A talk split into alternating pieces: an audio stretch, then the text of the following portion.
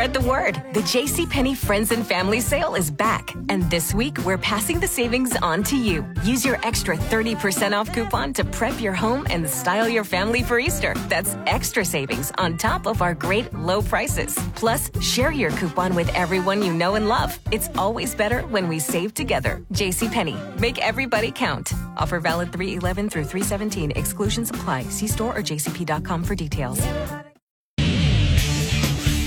The second ranked Michigan Wolverines are in Lincoln tomorrow to face the Nebraska football team. Head coach Matt Rhule spoke with media Thursday afternoon after practice and explained the challenge Nebraska will have to face. They play well together.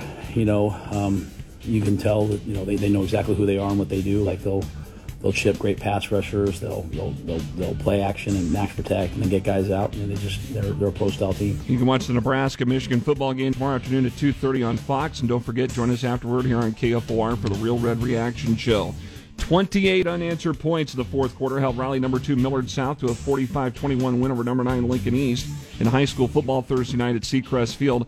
One of the bigger plays of the game from the Spartans came in the third quarter when quarterback Jeter Worthley found Landon Lingenfelter on this 30-yard scoring strike to give East the lead. Looking to throw, he's going to roll left far side, pump fake.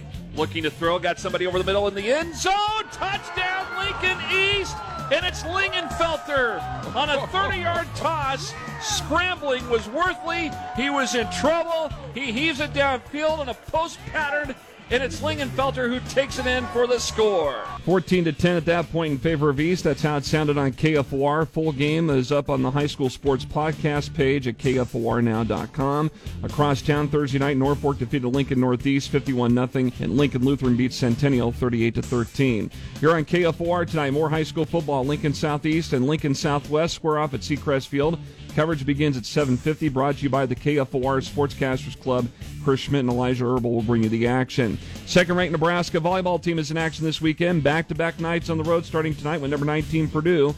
Husker head coach John Cook says, like all the other Big Ten teams, the Boilermakers are well coached, have great players, and have a great environment to play in.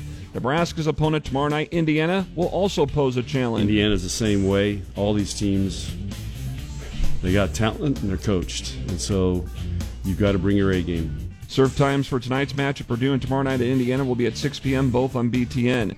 Back to football. NFL Action Sunday on KFOR features a primetime game of the Kansas City Chiefs playing at the New York Jets. Voice of the Chiefs, Mitch Holthus, says this will mark another matchup where Chiefs quarterback Patrick Mahomes won't square off against Jets quarterback Aaron Rodgers. A possible 2019 meeting between the two saw Mahomes miss the game with an injury. Rodgers had COVID in 2020, and now Rodgers is out for the season with an Achilles injury. Chiefs and Jets Sunday night on KFOR. Pregame begins at 6, and the Nebraska baseball team plays an exhibition game with Omaha at Haymarket Park today beginning at 4. I'm Jeff Motz, KFOR Sports.